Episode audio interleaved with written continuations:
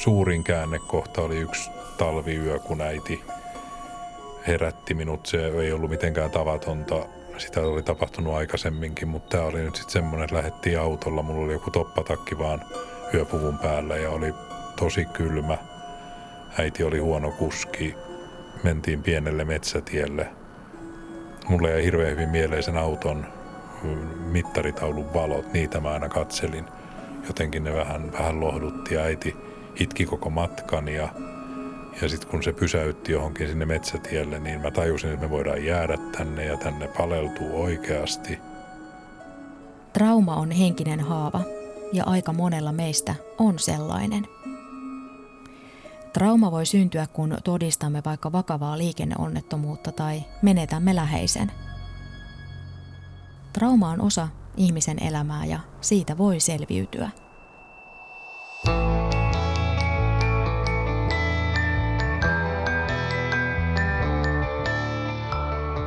Kuuntelet Havaintoja ihmisestä ohjelmaa.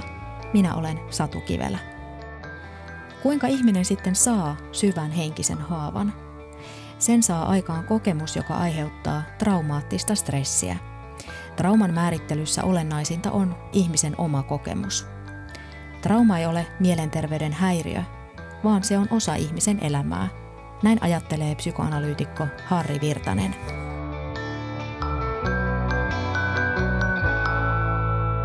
Monet selviää myös siitä traumasta, että vaikka me koetaan niitä elämässämme kaikki, niin monet selviää paremmin kuin toiset. Kuinka usein itse asiassa tästä psyykkisten ongelmien taustalla on trauma? No kyllä se mun kokemuksen mukaan on erittäin, erittäin usein siellä ja nythän tuli juuri Liverpoolin yliopiston tutkimus, jossa psykiatrisia diagnooseja asetettiin kyseenalaiseksi sen takia, ne ei ota huomioon esimerkiksi traumataustaa. Ja, ja tota, jos tämä ihminen käsitellään vaikka depression tai persoonallisuushäiriön kautta ja eikä nähdä niin kuin se traumataustaa, niin se on myös paljon ongelmallisempi myös sille ihmiselle, että se kokee, että silloin niin kuin se leima, silloin se diagnoosi, mutta sitä ei ole nähty kokonaan sitä sen tarinaa. Sitä ei ole kenties kukaan kuunnellut eikä kysynyt tuolla hoitoketjussa. Mm. Että tota, et, et, kyllä se siellä kovin usein on. Nythän tietysti täytyy myös ajatella, että se – tota, monet selviää myös siitä traumasta, että vaikka koe, me koetaan niitä elämässämme kaikki, niin monet selviää paremmin kuin toiset. Ja tästä posttraumaattisesta stressihäiriöstä tai reaktiosta puhutaan vasta silloin, kun se trauma vaikuttaa, vaikka se on jo menneisyydessä, vaikka se on tapahtunut jo, vaikka ei ole enää syytä pelätä, niin tulee pelkoreaktioita, tulee flashbackkejä, tulee fyysisiä oireita. Aivan pienestä tytöstä asti opin pelkäämään ja olemaan varuillani. Väkivaltainen, epävakaa ja päihdeongelmainen äiti oli kaikkea muuta kuin turvallinen ja suojeleva. Jo ihan varhaisimpiin muistoihini liittyy verta väkivaltaa ja myös alistamista. Pelkoa. Elin pääasiassa kaksin äitini kanssa 16 vuotta elämästäni. Eihän sellainen turvattomuus ja esimerkki voi olla vaikuttamatta lapseen ja hänen kehitykseensä. Opin olemaan varuillani pienestäkin vihjeestä. Opin kiinnittämään huomiota muualle kuin omaan itseeni. Jo hyvin pienenä opin ottamaan vastuuta muiden tunteista, etenkin mielipahasta. Opin, etten olisi missään täysin turvassa enkä täysin hyväksytty. En koskaan lapsuudessani saanut kokea ehdotonta rakkautta.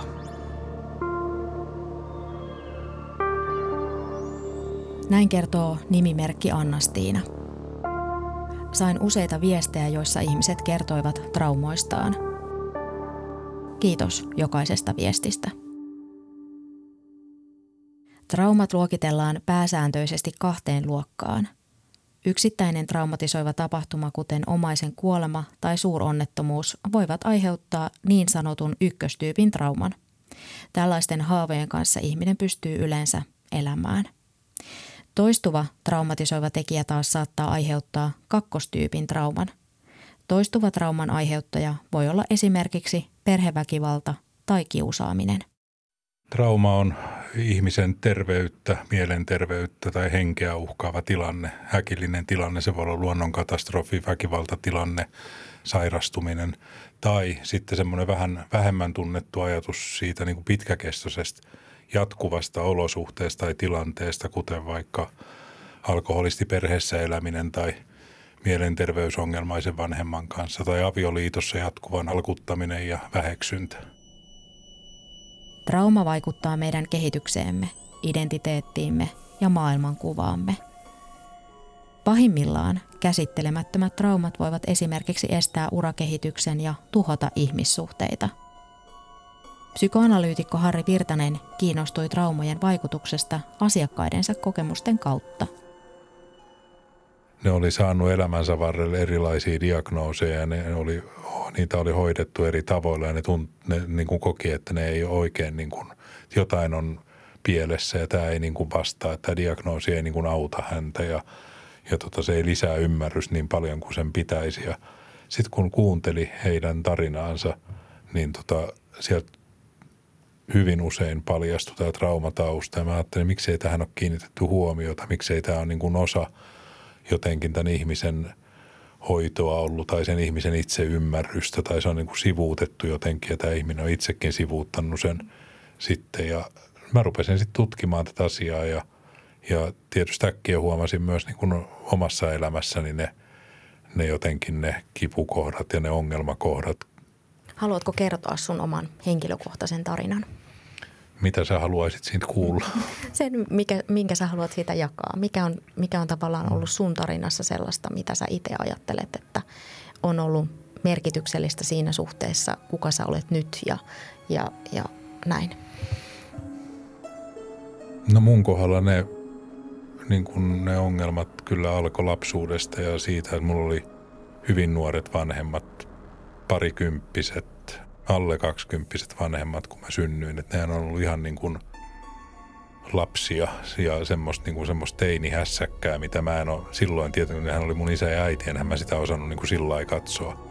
Mutta tota, niillä oli hirveästi riitoja ja hirveästi mustasukkaisuutta ja, ja sit isä oli jo alkoholisoitunut hyvin varhain ja, ja se vaan jatku koko ajan hänessä. Ei tapahtunut ikinä mitään muutosta, että hän – hän tota, joi niin kuin hautaan asti.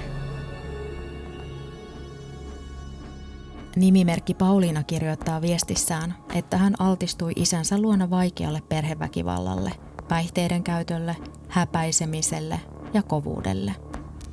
Siksi Pauliina yritti lapsena miellyttää ja olla oikeanlainen, jopa näkymätön. Myös äitinsä väkivaltaisuudesta ja päihdeongelmista kärsinyt Annastiina tietää, millaista on elää turvaton lapsuus.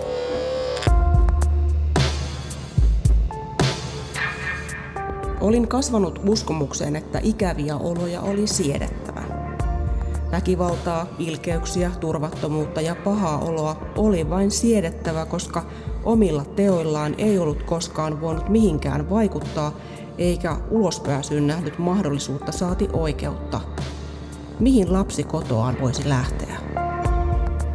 Tällainen on omiaan lamauttamaan ihmisen. Kun kokee, että kaikki mahdolliset keinot on käytetty, jäljelle jää lamaantuminen. Kun ei koe olevansa minkään arvoinen tai voivansa vaikuttaa millään tavoin elämänsä laatuun, kaikkein tuskallisimmissa oloissa helpottavaksi ajatukseksi voi tulla mahdollisuus kuolemasta. Se ainakin lopettaisi kaiken pahan ja kivun. Kun ei voi muille ihmisille tai ympäristölleen mitään, voi ainakin tehdä jotain itselleen. Voi päästää itsensä ja muut siitä taakasta, joka minusta näyttää aiheutuvan. Trauma voi syntyä myös hyvin arkisissa tilanteissa, kuten vaikkapa suhteessa, jossa toinen jatkuvasti nalkuttaa tai mitätöi. Lapsuudessa saadut henkiset haavat ovat hyvin tavallisia – Kaksi kolmasosaa lapsista kokee traumatisoivan tapahtuman ennen kuin he täyttävät 16 vuotta. Yksi tavallisimmista lapsuuden haavoista on läheisen sairaus tai kuolema. Muistan kuinka oma mummoni kuoli. Siihen aikaan ei ollut tapana päästää lapsia katsomaan vainajaa. Hautajaisissa arkun kansi oli kiinni. Ihmettelin, minne mummo oikein katosi. Muistan, kuinka koulussa pakenin välitunnilla vessaan itkemään ikävääni ja musertavaa surua. Onneksi asiasta saa jutella vanhempien ja kavereiden kanssa. Muistot mummosta ja yhteisistä hetkistä kannattelivat surun keskellä. Tämänkaltaiset traumat ovat osa tavallista elämää. Lapsi ja nuori tarvitsee kuitenkin suojaa ja hoivaa kestääkseen elämän vastoinkäymiset. Yksikin turvallinen aikuinen saattaa riittää. Semmoinen hyvin haavoittava kokemus on ihan varhaislapsuuden traumatisoituminen, joka tapahtuu niin kuin tässä kiintymyssuhteessa, hoivasuhteessa. Ja silloin se voi olla, se voi olla hylkäävä kokemus, se voi olla tämmöinen tota, ö, poissulkeva, se voi olla masentunut äiti tai hoivahenkilö. Se voi olla ö, perheessä semmoinen olosuhde, että sitä lasta ei vaan huomioida, että se lapsi jää niin kuin näkymättömäksi. Ja pahimmassa tapauksessa tietysti niin, sen lapsen ei anneta ilmaista itseään kokea tunteitaan. Ja niitä niin kuin, mm, sanotaan joko sanallisesti tai muuten toimitaan, niin sillä lapselle ei ole mitään arvoa. Että, että semmoinen niin kuin varhainen traumatisoituminen on asia, joka vaikuttaa meidän myöhempään aikuiselämään tosi laajasti ja tosi monella tavalla. Ja se on, mm, se on myös semmoinen, joka niin kuin vaikuttaa identiteetin rakentumiseen ja se voi jättää kehitysvaiheita niin kuin siirtää syrjään tai pysäyttää ihan normaalia psykologisia kehitysvaiheita. Useita vuosikymmeniä sitten suomalaista kasvatuskulttuuria kuvasi sanonta – joka kuritta kasvaa, se kunniatta kuolee. Suomalaiskodessa saatettiin piiskata, tukistaa, mitätöidä tai nolata lapsia osana ihan tavallista perhearkea. Voiko ihminen itse olla tietoinen, jos miettii tämmöisiä suomalaisia kasvatusmenetelmiä? Nykyään on puhuttu jo useamman vuoden tämmöisestä niin kuin lapsen tahtisuudesta ja kiintymysvanhemmuudesta, mutta sitä ennenhän suomalainen kasvatuskulttuuri on ollut aika, aika kylmää ja, ja toisaalta myös sellaista, että lasten ei saa näkyä eikä kuulua. Niin, niin, ja se on ollut ikään kuin se normi, mikä on aika järkyttävää. Niin, niin voiko ihminen itse tietää – että onko hän kokenut lapsena vaikka jotain sellaista, mikä on aiheuttanut trauman? No tämmöinen niin kuin mm, kuvasit, että kylmää, kylmää kasvatusmetodia ja, ja tota, että miten, miten niin kuin ne lapset on jätetty huomioimatta ja oman onnensa nojaan jo vuosikymmenien ajan ja on, on sotatraumaa nämä sodasta palanneet miehet, suuret ikäluokat, mitä he koki niin kuin vanhempiensa taholta. Ja meillä on niin kuin myös, se on tämmöisessä niin kuin kulttuurisessa perinteessä ja perhedynamiikassa semmoinen tota, kylmyys. Siitä on tehty tutkimuksia myös, miten nämä kiintymyssuhteet on vaihtunut ja muuttunut eri aikoina. Siitä on Suomessa aika hyvää materiaalia. Ja tota, mun mielestä ihminen voi niin kuin, ihminen yleensä, on tietysti tapauksia, jossa se ei muista edes mitä on tapahtunut, mutta yleensä se muistaa ja tietää – mutta se ei pysty niin kuin yhdistämään niitä, että miten nämä vaikeudet parisuhteessa tai miten nämä vaikeudet juuri tässä ja nyt on niin kuin syntynyt siellä varhaisessa lapsuudessa ja miten se itse asiassa se traumatisoituminen siellä vaikuttaa. Että tämä, niin kuin tämä kytkös saattaa puuttua. Nimimerkki Toipilas kertoo kokemuksistaan näin. Omat vanhempani olivat sota-ajan lapsia. Hekin olivat tavallaan uhreja – ei heillä ollut välineitä käsitellä tunteita ja ristiriitoja.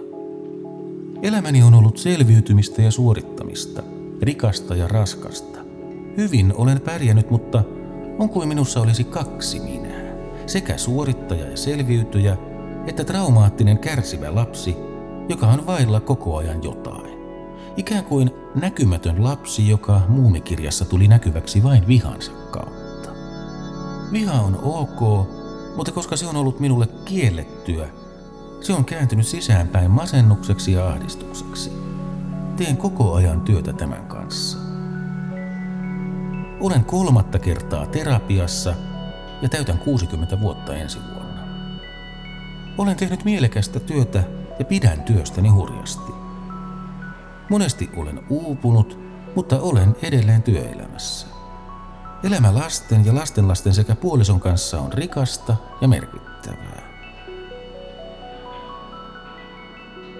Käsittelemättömät traumat eivät katoa, vaan voivat piiloutua alitajuntaan. Mikä siis avuksi? Henkisen haavan käsittelyssä auttaa puhuminen ja jakaminen turvallisen ihmisen kanssa. Mikäli emme kohtaa traumajamme, voimme tiedostamattomasti siirtää ne seuraaville sukupolville. Se on itse asiassa aika yleistä. Lukemattomilla suomalaisilla on kokemuksia esimerkiksi sodan aiheuttamista henkisistä taakoista – Psykoanalyytikko Harri Virtasen mukaan sodan traumat jätettiin yksittäisten ihmisten kannettaviksi. No kyllähän meillä on hyvin yksilökeskeinen ajatus jotenkin elämästä ja, ja tota, yksilöä syytetään ja yksilön niin kuin niskaa ladataan aika paljon. Ja, ja tota, jos ajatellaan vaikka jos näitä sota, sota-aikaisia, jotka sitten joko ampui itsensä tai heidät ammuttiin, jotka ei kestänyt sitä ja – ja tota, toisaalta sotatraumaa, että ei, ei myöskään ei koettu, että siihen voisi mitään apua hakea. Että meillä on niin kuin yksi sukupolvi ihmisiä, jotka kärsi sen, sen traumansa ja on hyvin eri, erilaisia asioita niin, kuin niin, että sitä ei edes ajateltu, että se olisi hoidettavissa. Traumaja syntyy muuallakin kuin sodassa. Yksi tavallisimmista traumeen aiheutteista on lapsuus pullon varjossa. Puoli miljoonaa suomalaista juo liikaa – ja arvioiden mukaan joka viides lapsi elää alkoholistiperheessä.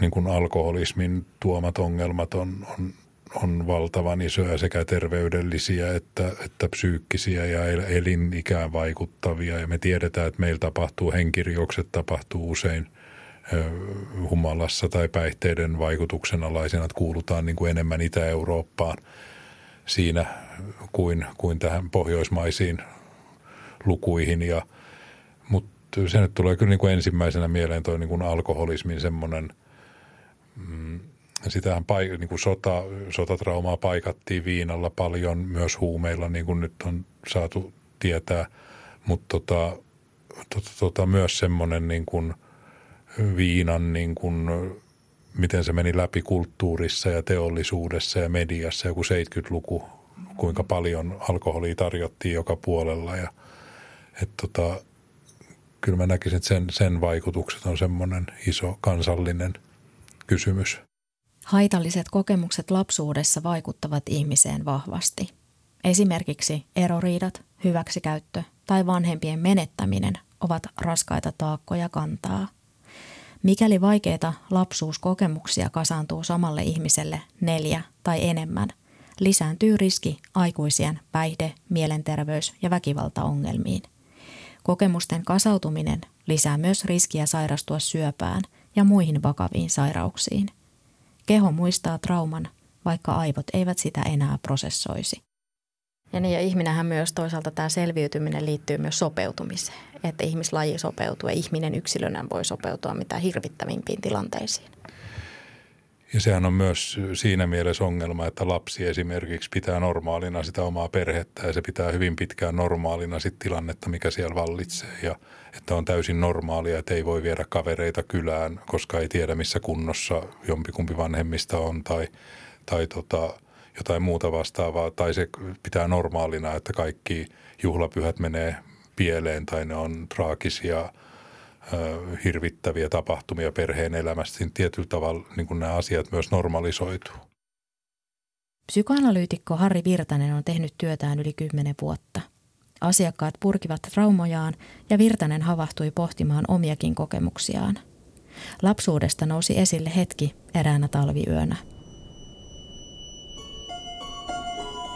Suurin käännekohta oli yksi talviyö, kun äiti – herätti minut. Se ei ollut mitenkään tavatonta. Sitä oli tapahtunut aikaisemminkin, mutta tämä oli nyt sitten semmoinen, että lähdettiin autolla. Mulla oli joku toppatakki vaan hyöpuvun päällä ja oli tosi kylmä. Äiti oli huono kuski. Mentiin pienelle metsätielle. Mulle jäi hirveän hyvin mieleen sen auton mittaritaulun valot. Niitä mä aina katselin. Jotenkin ne vähän, vähän lohdutti. Äiti itki koko matkan ja ja sitten kun se pysäytti johonkin sinne metsätielle, niin mä tajusin, että me voidaan jäädä tänne ja tänne paleltuu oikeasti. Ja, ja tota, hän meni ulos tupakalle, mitä hän ei polttanut, mutta silloin hän meni tupakalle autosta ulos ja kun hän tuli takaisin, niin hän sitten sanoi, että ei ole mitään muuta vaihtoehtoa, kun hän tappaa meidät pakokaasulla ja, ja tota, eihän sitä tietenkään tapahtunut, eikä hän sitä tehnyt, enkä mä tiedä, olisiko hän ikinä voinut mitään vastaavaa tehdäkään. Mutta tota, mä vaan sitten myöhemmin tajusin, että se oli juuri se hetki, kun mun luottamus meni ihmisiin ja semmoiseen niin kuin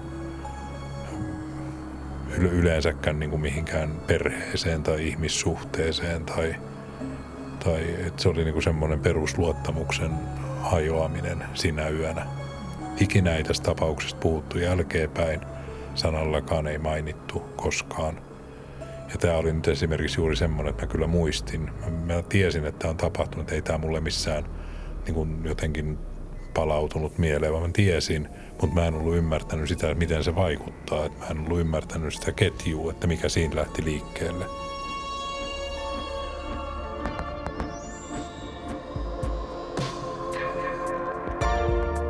Muistatko Annastiinan, joka eli turvattomassa kodissa päihdeongelmaisen äidin kanssa? Hän oireili, mutta ei saanut osakseen ymmärrystä. Uhkaavassa tilanteessa meillä jokaisella käynnistyy taistele- ja pakene reaktio. Kyseessä on kemiallinen prosessi kehossamme. Pulssi nousee, verisuonet laajenevat ja keho pumppaa adrenaliinia elimistöön. Tämä kaikki tapahtuu tiedostamattomasti. Mikäli ihmisellä on traumataustaa, tällainen reaktio syntyy yllättävänkin herkästi. Kun ihminen kokee elämänsä olevan uhattuna, hän toimii erittäin primitiivisesti alkaessaan puolustautua. Aikuiselta, etenkään tytöltä tai naiselta, sallitaan sellaista käytöstä vielä vähemmän kuin lapselta, joten vaikeudet seurasivat toisiaan. Edelleenkään kukaan ei ymmärtänyt, että kamppailuni aiheutui jatkuvasta stressistä, jonka pitkäaikainen kaltoinkohtelu oli kehossani saanut aikaan. En itsekään tajunnut sitä. Koin jatkuvaa syyllisyyttä ja häpeää olemassaolostani ja siitä, että en osannut vaikuttaa siihen, miten asioihin reagoin. Yritin kuitenkin koko ajan ihan hirveästi. Useimmiten koin, että mitä tahansa teinkin, tein väärin. Sen vuoksi opin olemaan ankara ja vaativa itseäni kohtaan. Minusta kasvoi kovan luokan suorittaja. Koulu- ja työelämässä huomasin nimittäin saavani suorittamisestani positiivista palautetta. Jäin koukkuun hetkelliseen hyvän olon tunteeseen. Aloin tehdä hullun lailla töitä ja samaan aikaan koetin selviytyä sisäisen kaaukseni keskellä.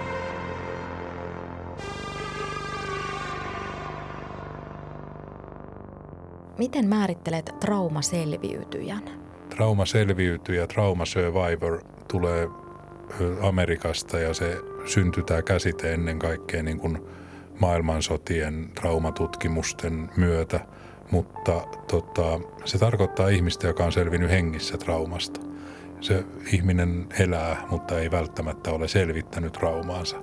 Se tota, on hengissä, mutta voi elää puolella liekillä, voi kokea itsensä vieraaksi tässä maailmassa, voi kärsiä niin kuin monenlaisista ongelmista, mutta se on hengissä.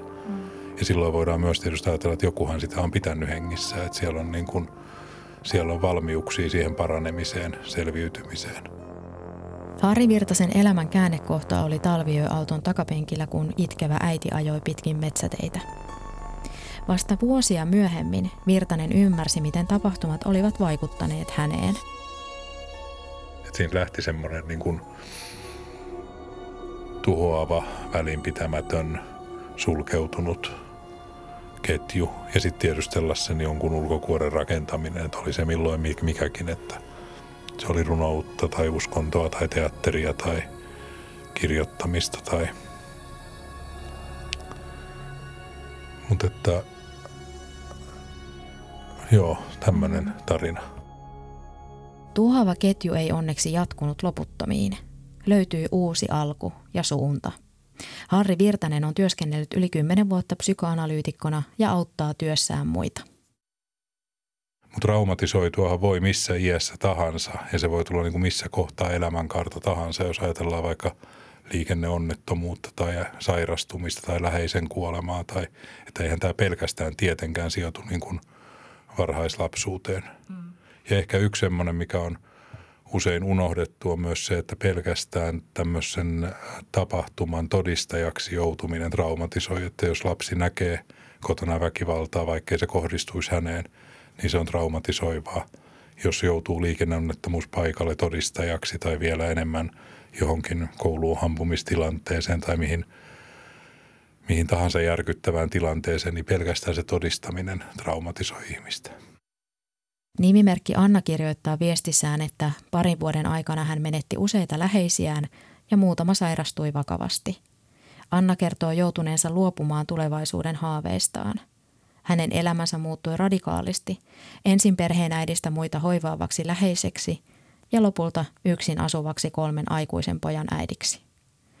Milloin henkinen haava on niin syvä, että sen kanssa ei pärjää omin voimin? Psykoanalyytikko Harri Virtanen. No tietoinen on, on, on, sitä ainakin jossain vaiheessa siitä, että se kärsimys kasvaa niin isoksi, että aiheuttaa itselleen tai muille niin paljon haittaa ja kärsimystä ja toistuvasti ajautuu tilanteisiin, joita niin kuin vasten, vasten tahtoankin tekee – vaikkapa just huonoihin suhteisiin tai sitten ei pysty ottamaan elämässä niin kuin haasteita vastaan, ei etene. Ja tota, siinä on myös semmoinen, että tämmöinen trauma-ihminen ei oikeastaan, niin kuin, hänessä on joku piirre, joka ei halua parantua. Että sehän näkyy niin kuin terapiassa sitten, että tullaan vaikka, tullaan tiettyyn pisteeseen, tullaan lähelle jotakin, jotakin niin tämä ihminen saattaa sitten vetäytyä tai lopettaa terapian, että, että hän vastustaa niin kuin paranemista, koska se on riski – se on vaarallista se uusi, se on vaarallista mennä siihen uuteen, uuteen maailmaan, että hän on niin tottunut jo sitten siihen trauma, traumamaailmaan. Suomessa ymmärretään, että ihminen tarvitsee äkilliseen ja suureen järkytykseen apua. Mutta entäs pitkään kestäneet vaikeat kokemukset, kuten koulu- tai työpaikkakiusaaminen? Nimimerkki Paulan mukaan pitkäkestoisen trauman vaikutuksia ei hoitoketjussa aina edes tunnisteta. Pahimmalta tuntuu se, että traumalla ymmärretään pelkästään äkillisiä kriisitilanteita. Äkillisten kriisien hoitoon on varattu hienosti henkilökuntaa. Pitkäkestoinen trauma koskettaa kuitenkin monia meistä, ja siihen saa vain hyvällä tuurilla hoitoa. Tietoa olisi olemassa, samoin kuin keinoja auttaa ihmisiä. Lääkehoito auttaa traumaan tosi harvoin, joten oikean hoidon avulla turhien mielialalääkkeiden käyttö vähentyisi. Olen huomannut, että nyt kun jo uskaltaudun puhumaan kokemuksistani, ihmiset valtaa epäusko.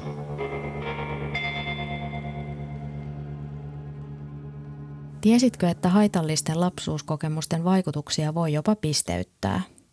Useissa maissa on käytössä pisteytysjärjestelmä, niin sanottu ACE-seula, joka auttaa vaikkapa terveydenhoitajaa tunnistamaan apua hakevan tarpeet. Suomessa kyseinen seula ei ole käytössä. Mikäli ihminen ei saa apua traumojensa käsittelemiseen, hän hakee suojaa muunlaisista keinoista. Kaikki keinot eivät ole aina edes tietoisia – keskeinen selviytymiskeino on se, että se vetäytyy ihmissuhteista, vetäytyy maailmasta, koska ne on vaarallisia. Ne voi aiheuttaa uudelleen sen traumatisoitumisen ja, ja, tota, ja sitten sillä on niin kuin tuhansia keinoja, joilla se voi niin kuin suojella, ettei se joutuisi tähän läheisyyteen uudelleen. Ja sehän tietysti vaikeuttaa sitten juuri parisuhteita ja niin kuin läheisen suhteen syntymistä ylipäätään. Mm. Toisaalta se haluaa sitä kaikkein eniten ja toisaalta se vastustaa sitä kaikkein eniten, koska kaikki sen niin kuin soluissa huutaa, että tämä on vaarallista, tämä voi tuhota minut. Havaintoja ihmisestä ohjelmaan viestin lähettäneellä Elialla on useita traumaattisia kokemuksia. Avun saaminen oli vaikeaa.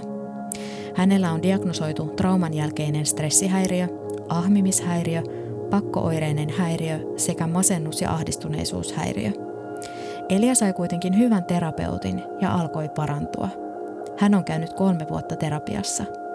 Elia käy myös vertaistukiryhmässä, josta hän on saanut tukea ja uusia ystäviä. Nyt Elia on osatyökykyinen. Diagnooseista on jäljellä enää vain lievä masennus ja vähän pakkooireita. Miten trauma voi muuttaa ihmistä? No siinähän on nyt jännä, jännä piirre on, on siis se, että tietenkin trauma voi muuttaa myös äkillisesti ihmistä, että ihmisen koko elämä saattaa romahtaa. Siltä katoaa se jatkuvuuden tunne, joka meillä on niin kuin,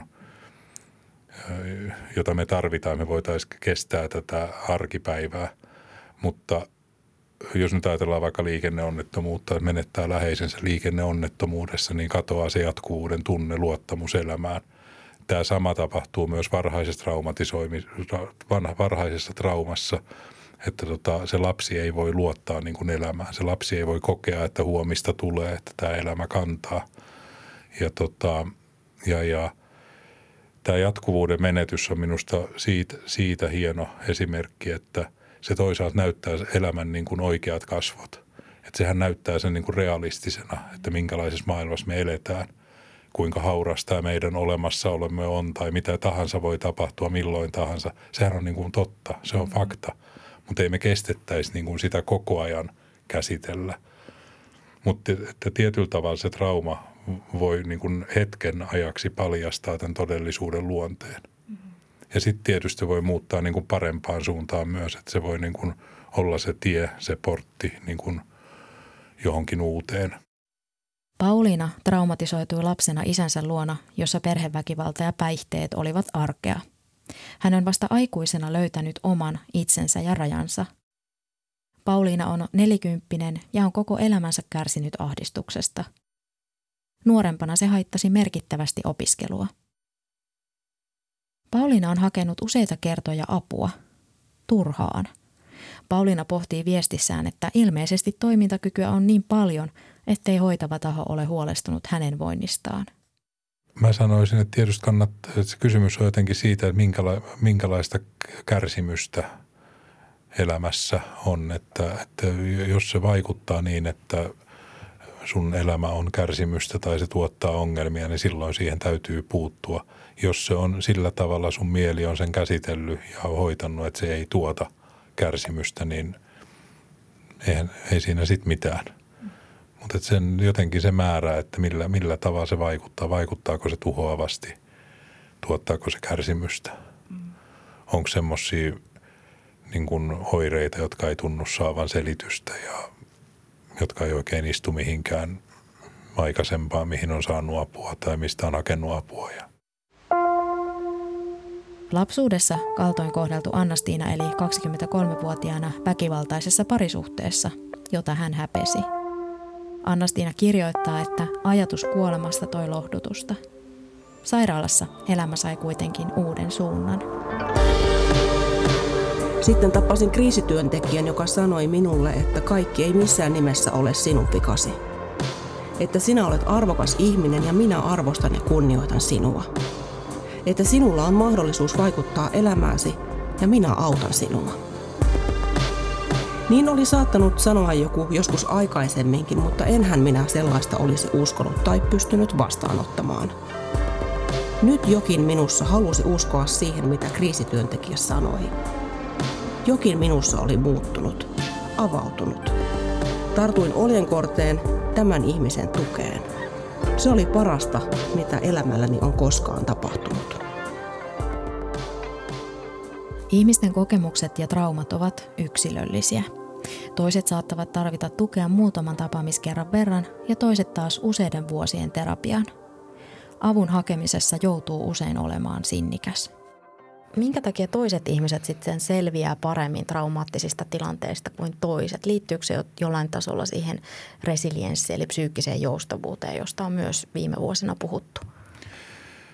Se liittyy nimenomaan siihen, että, että meillä on niin kuin jo synnynnäisesti erilaiset valmiudet käsitellä traumaattisia kokemuksia ja tämä resilienssi on osittain synnynnäinen. Sitten se tietysti tukee hyvä kiintymyssuhde lapsuudessa, hyvät suhteet kouluaikana, mikä vaan niin kuin hyvä, turvallinen psyykkinen kehitys voi tukea resilienssiä. Mutta se voi olla, se olisi niin kuin sillä tavalla myös kiinnostavaa, että sitähän voisi opettaa, sitä voisi harjoitella, se voisi olla koulussa mukana, miten niin kuin miten kestän pettymyksiä, miten käsittelen pettymyksiä, miten käsittelen vihan tunteita, loukkauksia, luopumista. Että, että, mutta meillä on hyvin vahva, koska tämä maailma on mikä on, niin meillä on vahva synnynnäinen kyky ja halu selviytyä. Kriisityöntekijän tarjoamasta avusta alkoi erilainen elämä. Uusi elämä. Eri tavalla kivulias ja raskas, mutta välttämätön. Aloin korjata ja purkaa kaikkea, mitä olin oppinut itsestäni ajattelemaan ja millä tavoin olin oppinut toimimaan. Aloin tutustua todelliseen minäni ensimmäistä kertaa elämässäni.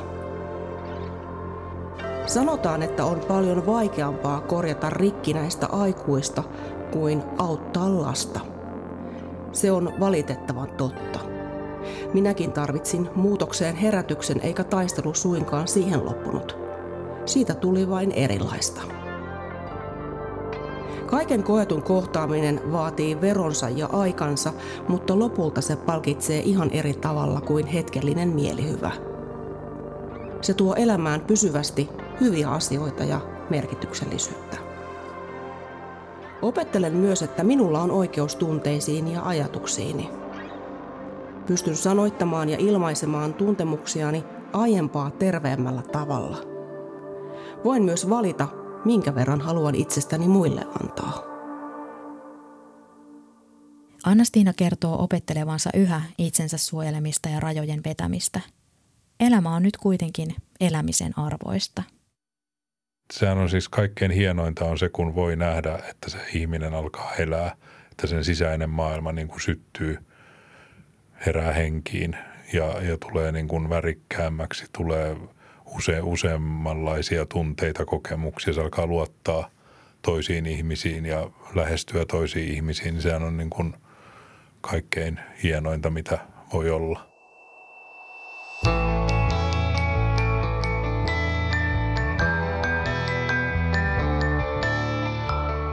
Traumoista voi siis selviytyä, mutta liki aina siihen tarvitaan muiden apua ja tukea – minä olen Satu Kivelä. Kiitos, että kuuntelit. Mitä ajatuksia ohjelma herätti? Kerro ja lähetä palautetta havaintoja.ihmisestä at yle.fi.